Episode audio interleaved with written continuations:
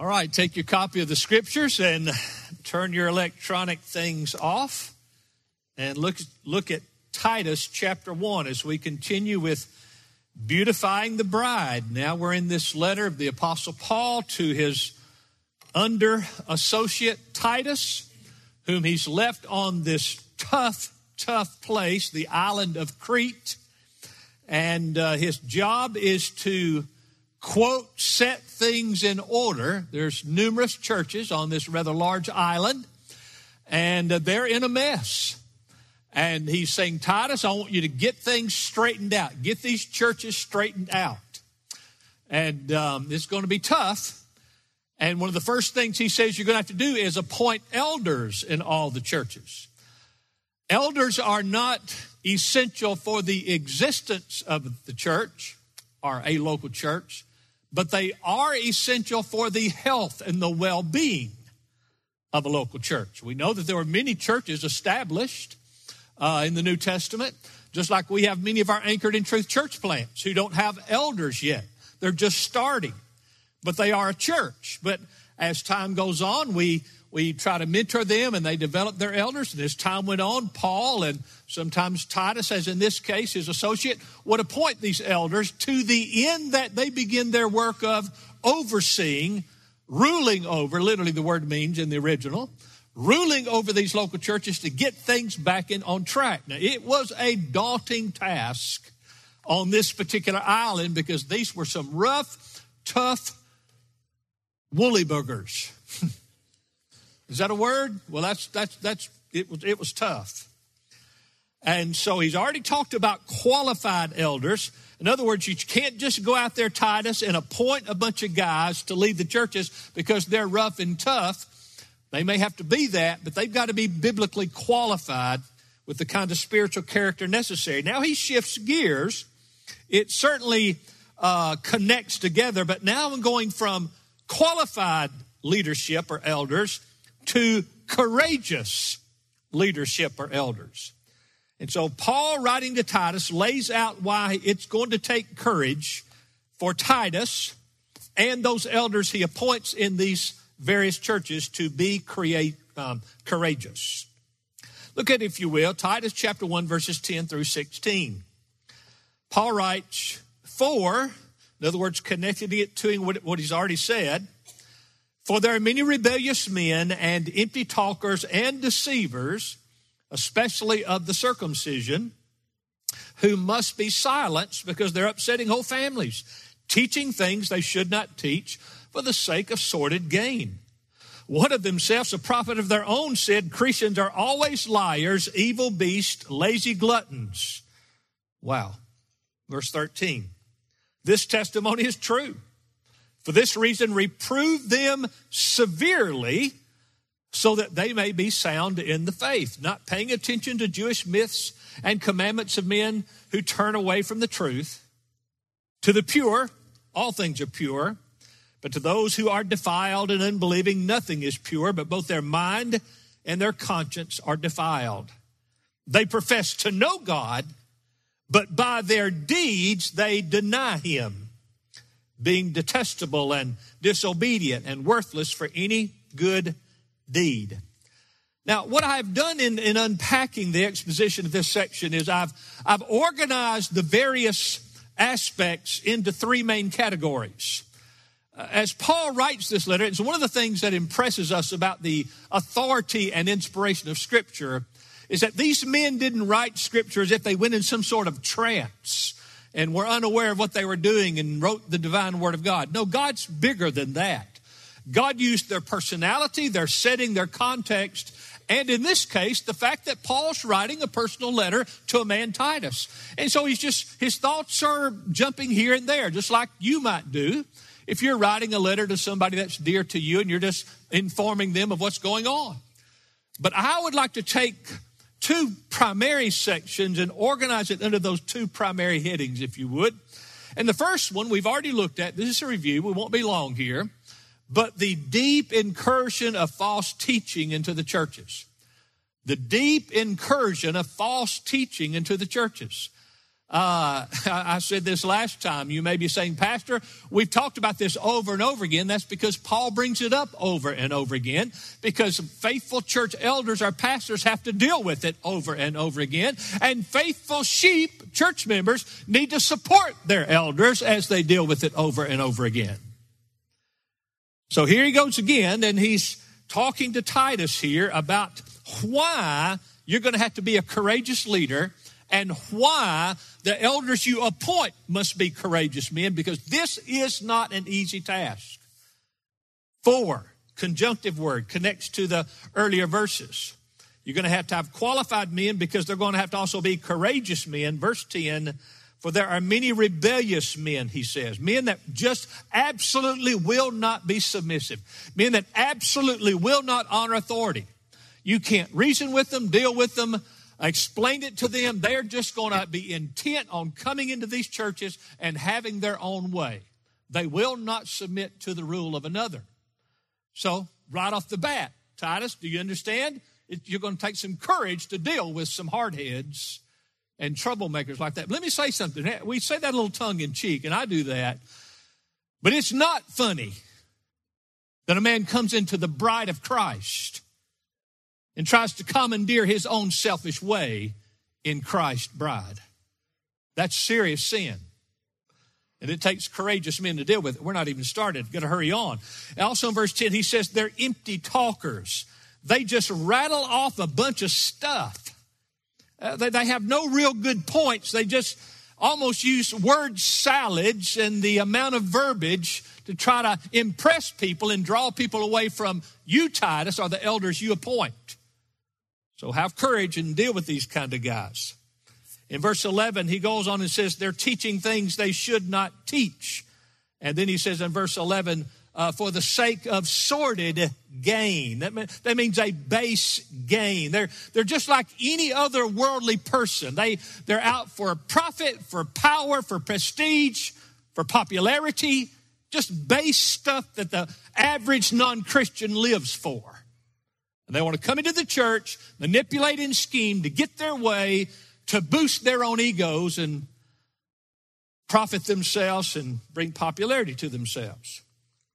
And then Paul goes on in verse 12 to talk about how the culture is known in general. He says one of their own prophets, that is a, a, former writer of, I think this was like 400 years before this writing, but he was an esteemed uh, Greek uh, uh, uh philosopher. And he always characterized the Cretans that they're always liars, as verse 12, evil beasts and lazy gluttons. And I pointed out to you that there's a powerful parallel between this Cretan culture and American culture. I guess we could say Western culture today. Uh, uh, that, that idea of being always liars, perpetually and incessantly sharing things and, and using lying as a means to get ahead. It, now, all men have lied, but not all men are liars. But he said the Cretans, just, they've made it an art form. I've been in third world countries where, where you were esteemed and you were honored if you could be crafty and, and deceptive and, and get by with manipulation lies to get ahead and get, a, get, get your way in life. That is radically opposite of a Judeo Christian viewpoint in a culture. But that's the way it was in Crete. And then he says, not only they're always liars, they're, they're just generally speaking evil beast. This is a powerful statement and it so fits the culture of the United States today. It's the idea of a dangerous or wild beast. It's one who has a fierce nature and love of cruelty. They will not tolerate anyone to speak against them I try to thwart them and their pursuit of their beastly lust. Does that not sound like America today? Challenge some of this perversion that's going on in our culture today. You know, they used to have a, a saying that the, uh, the, the inmates are running the asylum. Well, that's kind of what's happened in our country. When I see some of these people in Biden's cabinet, these people are idiotic. They're insane. They're psychotic. There's got to be mental illness there. It's bizarre. and you see them and if you challenge them they'll just rise up and i just saw a little video blip this last week of this big brutish looking guy but he had makeup on and was trying to appear like a woman and he was just daring anyone to stop him from going into a woman's restroom brutish beast that's where people get to when they get ungodly hardened in their wickedness you know, I thought to myself, and I've thought this through many times, but if I'm in a public place and I have a wife or a daughter or a granddaughter in a restroom, and that type of person begins to walk in, there's going to be a confrontation. So if you hear your pastor's in jail, and by the way, if you're not willing to do that, you need to hand in your man card this morning. If you let that kind of thing go into a private, intimate setting with your daughter, your wife, your granddaughter, you're not a man of God. That's what the Bible means by meekness men who know how and when to be strong and even dangerous if necessary, but they keep that sheathed and under control until it's righteous to do so. We live in a difficult day. Titus, it's going to take some courage to deal with this crowd. And here's what he's saying that spirit is getting over into our churches. They want to have their way, do their own thing, even promote their own wickedness and rebellion. And they're going to be tough to deal with because they're, they're lustful beasts. Well, talked enough about that. They turn away from the truth, he says in verse 14b. The idea is perpetual action. They keep on turning from the truth. It's not like they haven't heard the truth, and if they hear it, they might repent. Uh, everybody needs to hear the truth, and they might repent. But these are folks who hear it and hear it and hear it, and they don't listen. They don't turn from it. Then down in verse 16, he talks about how they profess to know God. He said, Titus, as you go into these churches and these guys have crept in, they're going to be guys who profess to be God fearing, God loving people. He said, but by their deeds, they actually deny the Lord. This is verse 16. And they're detestable and disobedient and worthless for any good thing. Um, there's nothing new under the sun. And this whole concept of, um, uh, professing to know God, but by their deeds denying God is it's like the old ancient, uh, what the scholars would call Jehovah Baal worship or the Jehovah Baal cult of the Old Testament. When, when Amos was preaching, he would preach against the wickedness that was in professing Judaism of the day. And what they had done was they had turned themselves over to Baal worship.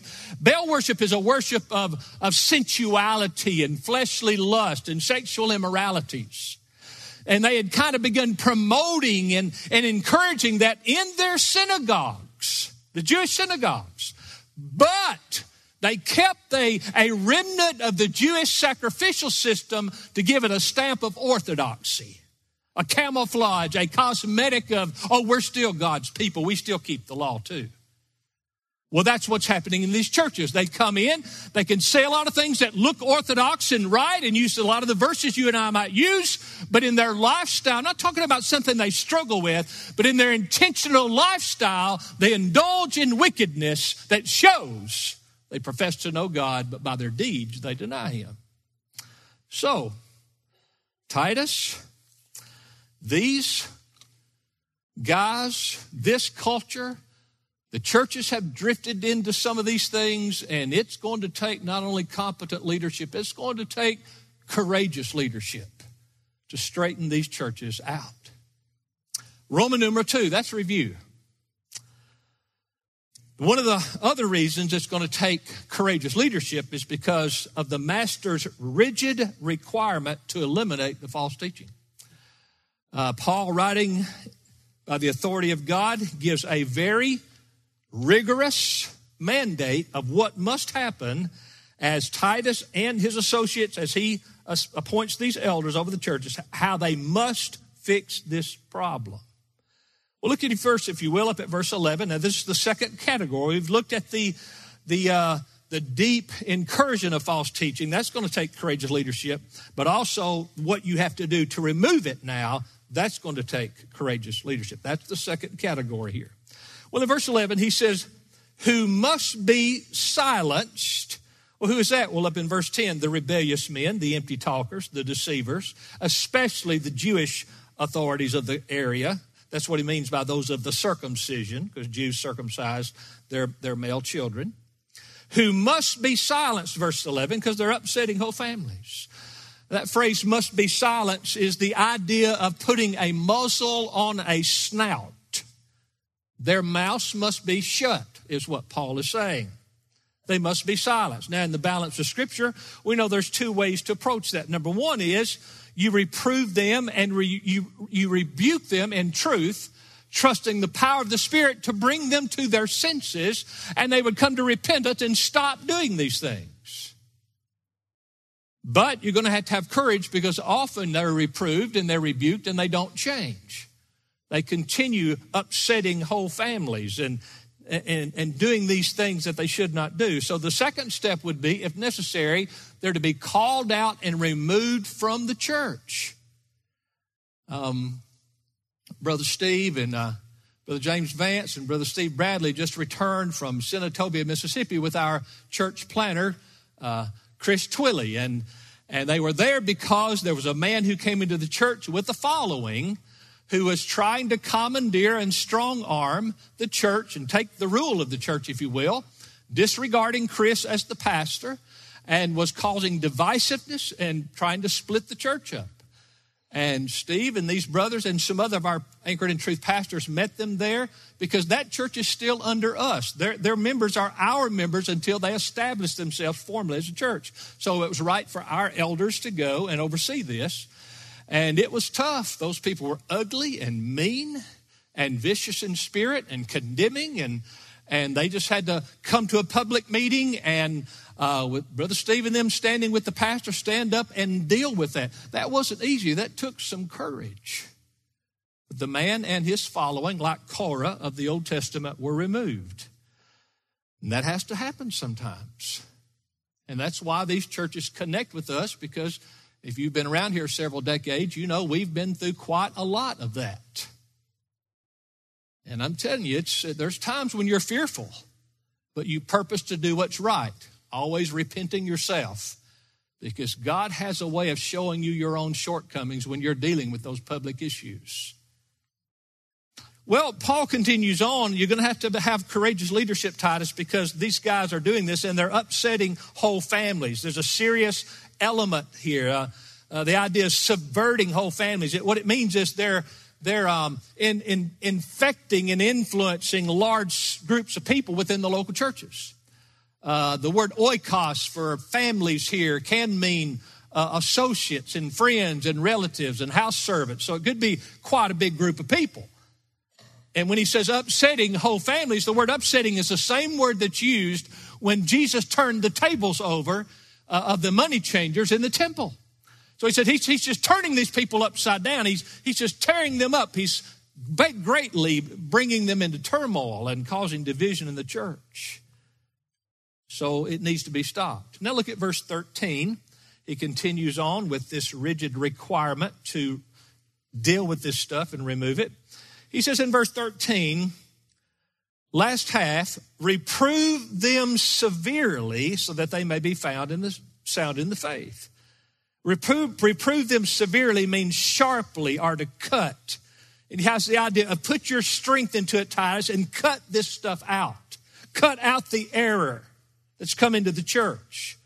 It's like a cancer that will metastasize in the church, and it cannot be tolerated.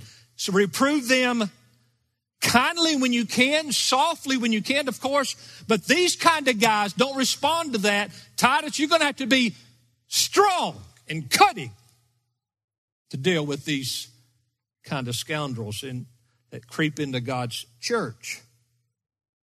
1 Corinthians 4 20 and 21 said, The kingdom of God does not consist in words, but in power. And here's the Apostle Paul writing to another troubled church the local church at Corinth, he says in verse 21, What do you desire? Shall I come to you with a rod or with love and a spirit of gentleness? Paul says it's your choice. The problems in the church that I pointed out, you guys get it fixed. Or if not, I can't come with love and gentleness. I'm going to come with the rod and I'm going to deal with it. It takes some courage to do that. Then he gives that addendum, and I think he's talking about the truly true remnant of the local church here, verse 13b, where he says, so that the rest may be sound in the faith. So, uh, rather, I'm sorry, so that they may be sound in the faith. I'm saying that it implies to the rest, that is, the godly remnant, not the troublesome, divisive ones. So the spirit here is to correct the error and, and preserve, if you will, the godly remnant so they'll not be led aside. Now, certainly, if the rebel and the leader of the problem in the church can be reached and turned, praise the Lord for that too. I've been doing this for 40 plus years and been in a lot of warfare and difficult situations. The last couple of years, I've spent, I don't think I'd be exaggerating to say 20 to 25 hours with a large church that was, has been mentored by us and they went through some real difficult uh, um, failures among the staff and reinstalling a new pastor and, and uh, it was just, it was just quite an ordeal to kind of get them through that. But the point was to get them to the place where they weren't led astray on any error in these difficult seasons, but they stayed, if you will, anchored in truth.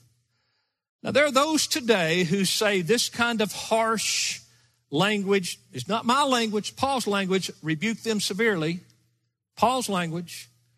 So that harsh and cutting correction is not loving.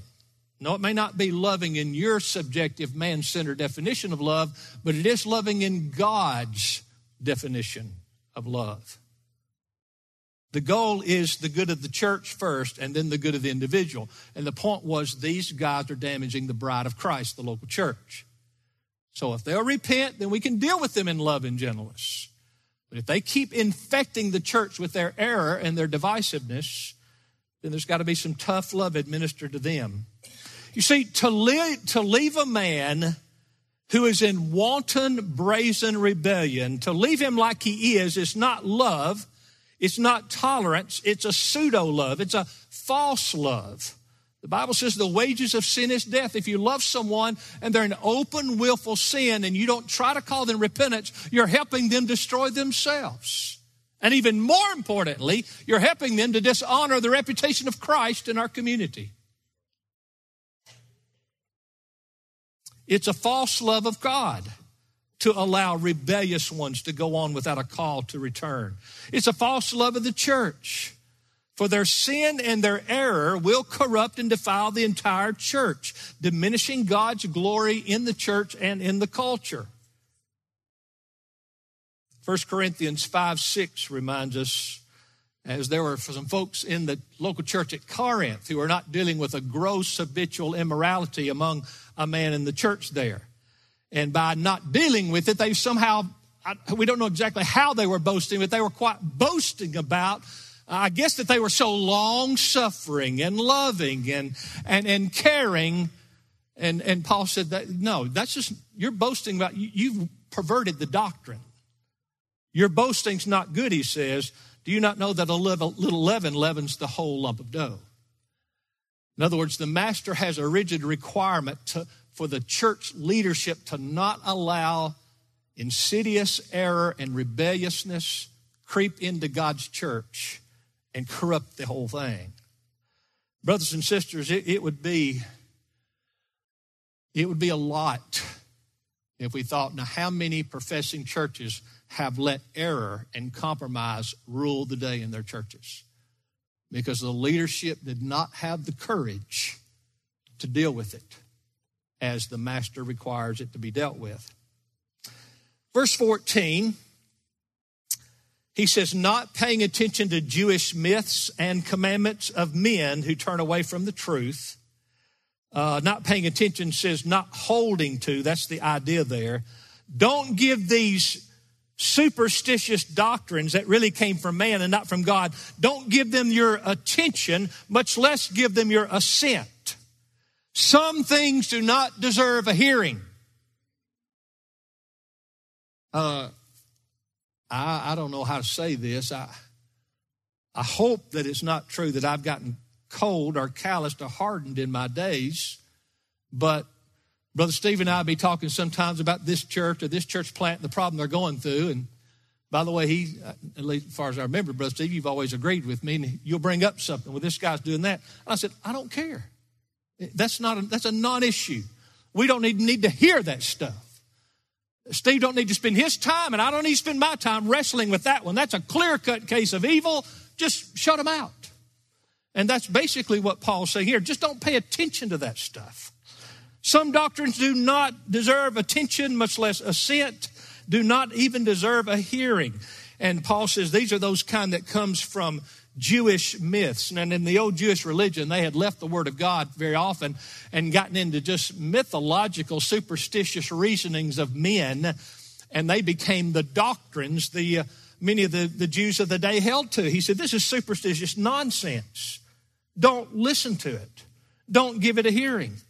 And again, I'd bring up the Jehovah Baal cult that was so common in the Old Testament. And that's what's happening in our Christian churches today. We've got secular indulgence and sinful indulgence coming into the church, and yet we hold to some of the, the orthodox doctrines of Christianity. And, brothers and sisters, the two do not mix. Once you bring old Baal worship into the church, Jesus leaves. Not talking about brothers and sisters and true repenters who struggle with some sins. We all struggle. I'm talking about the open, open um, um, assent to and, and affirmation of these kind of wickednesses in the church today.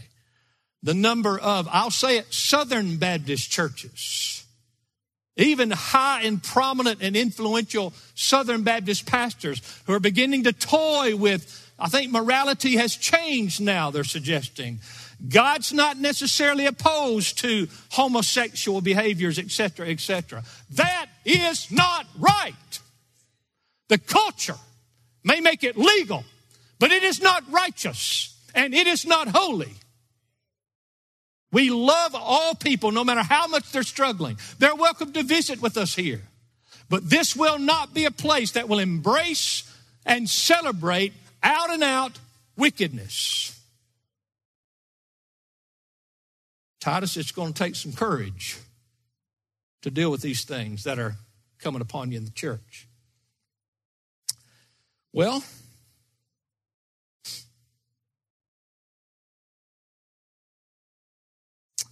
the Jewish myths that he's to completely not give a, a hearing.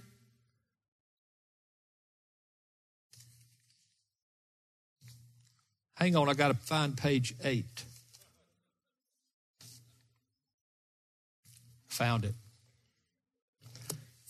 What, what happens, it, it's, you know, what's astonishing is as you study the scriptures, there's nothing new under the sun. A different names, a different setting, but the truth remains the same. What happened when Moses went up on the mountain to receive the Ten Commandments? The people got restless. We, we, we, we know how the, the carnal pagan nations worship and what a good time they have in their worship ceremonies. And Moses went up there supposed to get us the law of God. We don't know where he is.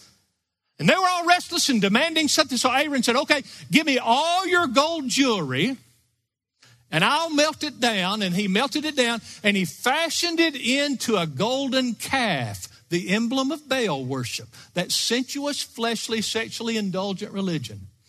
And the people started partying and shouting. These are Jews now, having a ball while Moses was gone, and Aaron made them a compromised religion that the culture loved. And you know what? They, they're worshiping this golden calf of Baal worship, and Aaron calls it worshiping the Lord, Jehovah. We'll just make the Lord like our lust. We'll make him like our own idolatry. That's what's going on in the church today, folks. The same basic stuff. Just bring the world's immoralities in. We'll just kind of call it. We'll, we'll still love the Lord Jesus, but we'll kind of embrace these new sins. Well, you know what Moses did? He came down off the mountain. And he said, What am I hearing? Is there a war going on? He said, No, they're just having a gigantic party calling it church, calling it a worship service. Now, there's nothing wrong with genuine joy and a shout of hallelujah every now and then. Amen? But some of our church services are turning into absolute carnal recreation entertainment centers. It's nothing new. It's Aaron with the golden calf bringing some things of God with the things of Baal. Well, I've beat that horse enough. Roman number three. We've seen the deep incursion of false teaching in the churches. Titus, it's going to take courage to deal with it. We've seen the master's rig- rigorous, rigid requirement that the leaders must deal with this and clean it up. And then, thirdly, I call this a clarifying and encouraging word for the courageous leader. It's, it's almost like Paul, Paul's writing Titus, Titus, I want to get right down to where the rubber meets the road. Titus, I want to get right down to a simple truth that just kind of shapes all this up the way it truly is in the eyes of God.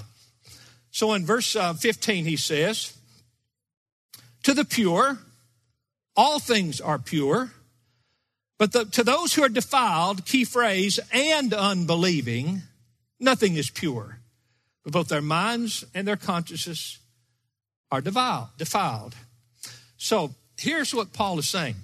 Now, here's all these Jewish religionists who've gotten into myths and superstitions and kept elements of the old true Jewish religion, but they've perverted it and now they're mixing it up with immoralities. And a lot of these guys are coming into our Christian churches trying to lead them astray and cause trouble.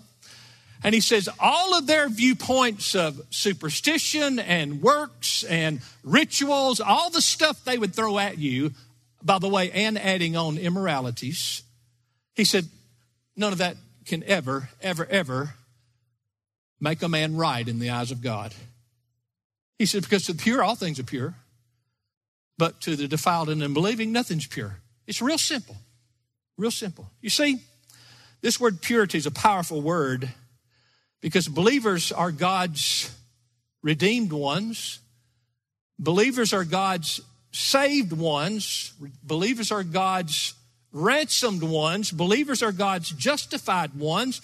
Believers are God's past tense, is the way the Bible puts it. Past tense, we are already His glorified ones. In His eyes, we're already glorified with Him.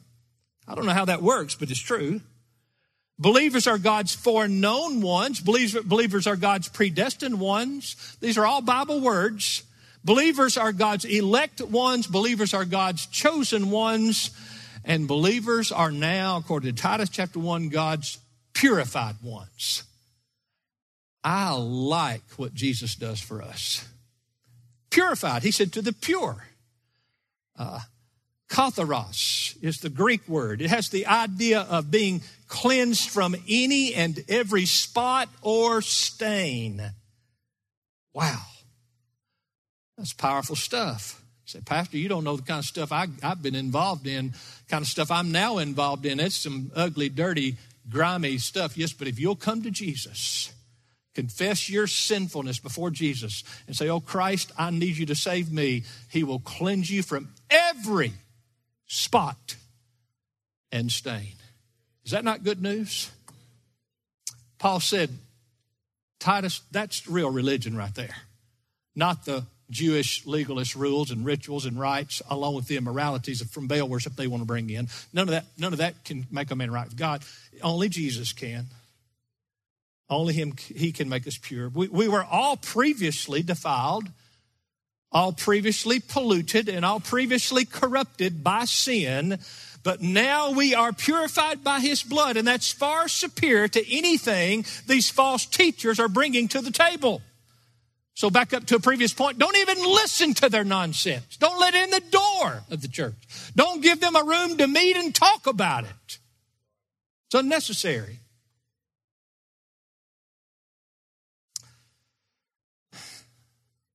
Matter of fact, every time you bring something of human effort, wisdom, human ability into your life to make you more pleasing to God, you only make yourself more defiled before God. Are you hearing me? You come to God stripped, naked of everything, trusting only Christ. Well, Lord, I've, I've tried to do this right and this right, and I did this down at the church, and that pastor down there, you know, the wild guy, the loud guy, I did what he said on this and this, and Lord says, none that matters. None of that matters. It just made you more defiled because you took your defilement and created something out of it, and that just means more defilement, more impurity. To the pure, all things are pure, but to those, how does he word it there? Who are defiled and unbelieving, nothing is pure. Christ has made you pure before the Father. You are as pure as pure can be. You are as pure as Christ can make you. And you ask, How pure can Christ make me? He can make you completely pure. Absolutely, completely pure. So he says, To the pure, all things are pure. Well, Pastor, what does that mean? To the pure, all things are pure. Well, it doesn't mean that now you can indulge in sin because in God's eyes it's pure. That's not what it means at all. And it's not that our thoughts and judgments are automatically right and we never have a, any, even a sin nature or sinful motives again. We have some of those. We're still housed in this old, unredeemed, sin polluted humanity until we get our glorified body. So there's still some thoughts and desires that in God's eyes are impure. That's not what it's talking about. What it means is that all things are pure when they're used according to God's word or you might say God's will. A couple of examples. Some people say, well, money is evil. Money makes men impure. No, it does not. It's the improper love and use of money that's impure, not money itself. But when you've been regenerated of God and you're a believer and you stand purified now in the sight of God, and He's sanctifying you, now you can use money for good purposes, righteous, Bible based purchases. So the money wasn't pure or impure. It's the wrong use of money that makes it an impure thing, and the right use makes it a pure thing. Sex is impure. No, it is not. Sex is a blessing and a gift from God for the married couple. It's a wonderful thing. Matter of fact, it's even essential in the marriage relationship. But the improper use of the sexual drive, as our culture has gloried in and made a perverse art form out of, that is impure. See, the pure knows how to take all things and use them in a pure way. Now, the contrast here is to the Jewish mindset that there were some things that were inherently evil or inherently impure and made you unclean. If you touched a certain person, if you touched a person with a certain disease, if, if you touched pork, hog meat, if, and on and on we could go. The moment you were around it or touched it, God rejects you, you're impure. And what Paul is saying is none of that is right. Christ makes you pure, and then following God's word, all things you do in life are now pure. There's no inanimate things or people that you can be associated with that somehow cause you to become impure. I had supper with an Orthodox Jew several years ago. He'd become a believer in Christ. I think he was a genuine believer in Christ. But I ordered ribs. I'd never seen. Now we read about it in the Bible. and We kind of laugh about it. I don't remember if he actually left before we got through eating, but he was terribly upset that he was in the presence of meat that came from a hog because it just been drilled in him by his Jewish forefathers this makes you unclean, dirty, impure before God. You know what Jesus says? He says, Peter, I like this. Kill and eat. Kill and eat. Had it all. All that food, hogs and all. Now we know you probably don't eat, eat a lot of that hog meat, but it doesn't make you impure, it just might get you to heaven a little quicker. So the stuff, and see, this had such a resounding note to these early Christians because Jewish doctrine was so in the culture. If they were non Jews, the Greeks had that thinking, at least it had infiltrated their thinking to a degree, so they could get a lot of following. If you want to get a following, come up with a bunch of legalisms and be strong in your personality about it, and you'll get a big following. It's always been true. The only way teaching this works, are you listening? The only way teaching grace works is if the Spirit of God changes people's hearts. And by the way, He's still doing that. That's why we're still preaching this. Because I don't want a church that I can build on my cleverness, our manipulations, our legalisms. I want a church that Christ builds on His gospel. And I have one of those. Far from perfect, but I have one of those, and I'm not going back to the other kind. Romans 14, 14, and 15 speaks to this. I know and I'm convinced in the Lord Jesus that nothing is unclean in itself, but to him who thinks anything to be unclean, to him it's unclean. For if because of food your brother is hurt, you're no longer walking according to love, do not destroy with your food him for whom Christ died. I'm at supper with that Orthodox Jewish brother who had become a Christian. And I wasn't thinking. I should not have ever ordered a, a rib plate with him sitting there. It was just too hard for him. To him, it was still a condemning thing. And, and Paul is referring to that type thing here. Now, 1 Timothy 4 4 and 5. For everything created by God is good, and nothing is to be rejected if it's received with gratitude, for it is sanctified by the means of the Word of God in prayer. You've covered the Word of God, you prayed over it, then use it. There's no things that can make you unacceptable to God. Look at the last part of verse 15. So we're talking about the pure and the, the right use of the things God's given to this world are pure, they're fine. Verse 16, they profess to know God, but by their deeds they deny him. I'm sorry, verse 15, jump up there. But to those who are defiled and unbelieving, here's the other side nothing is pure. They can read the Bible, still impure. They can pray prayers, still impure. They can give tithes and offerings, still impure. They can join the church, still impure. They can go to the baptismal water, still impure. They can be faithful in everything the church is doing, clean up their life morally and ethically, where the people in the community say, that must be a Christian. Look how clean they live. But if they've not come to Christ, everything they do is impure. They're rejected of God as unclean and not welcome in his presence. He uses the word defiled here in verse 15. They are unbelieving and defiled. It's the opposite of the word pure. It means they're still stained, they are still polluted, they are still corru- excuse me, corrupted by sin.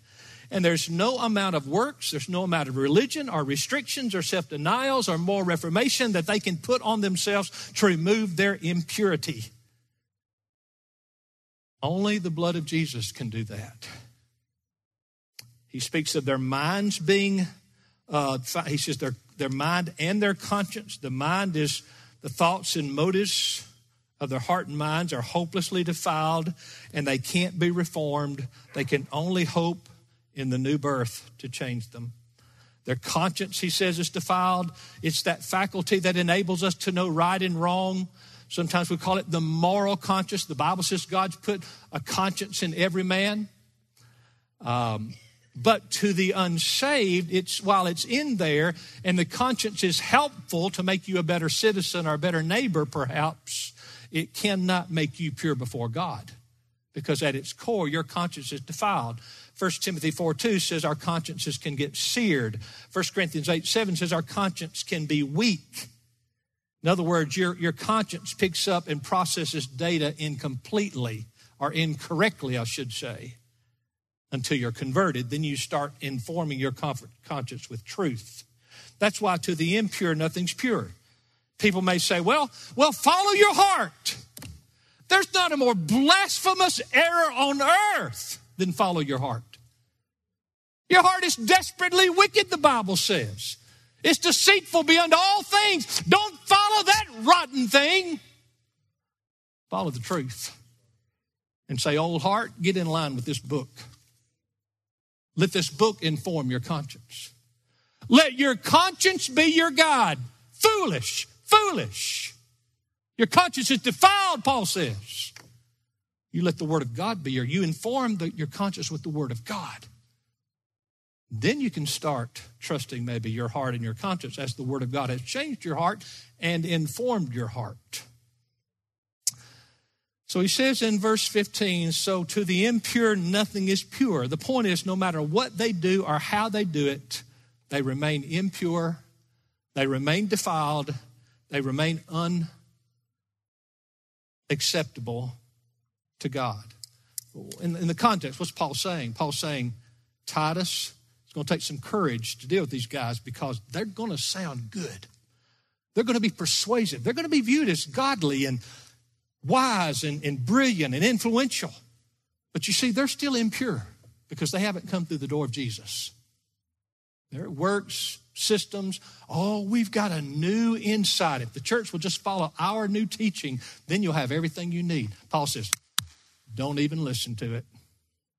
Don't even listen to it. If you have Jesus, that's all you need. You're pure in Him. But, other side of the coin again, to the impure, nothing is pure. No matter what they do or how they do it, they remain impure, they remain defiled, they remain unacceptable. And verse 16, uh, amplifying on that. They profess to know God. They can talk good God talk, good religious talk, good Baptist talk. But by their deeds, they deny Him.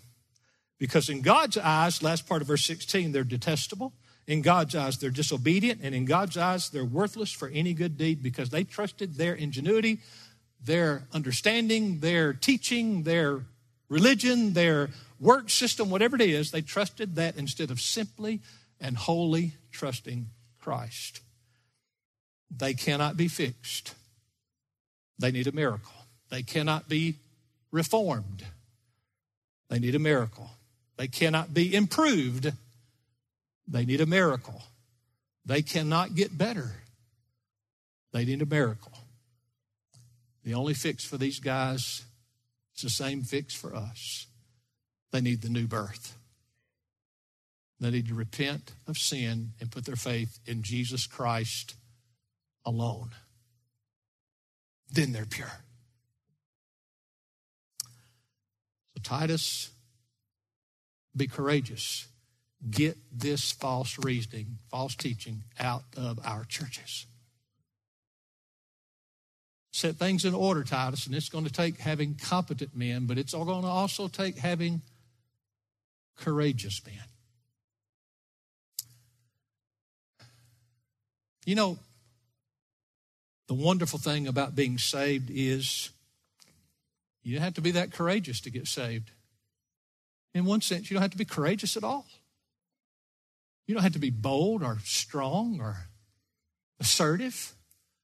You just fall at the base of that bloody cross where Jesus is expiring and say, Jesus, I bring all my fear, all my doubt, all my struggle, all my weakness, all my insecurity.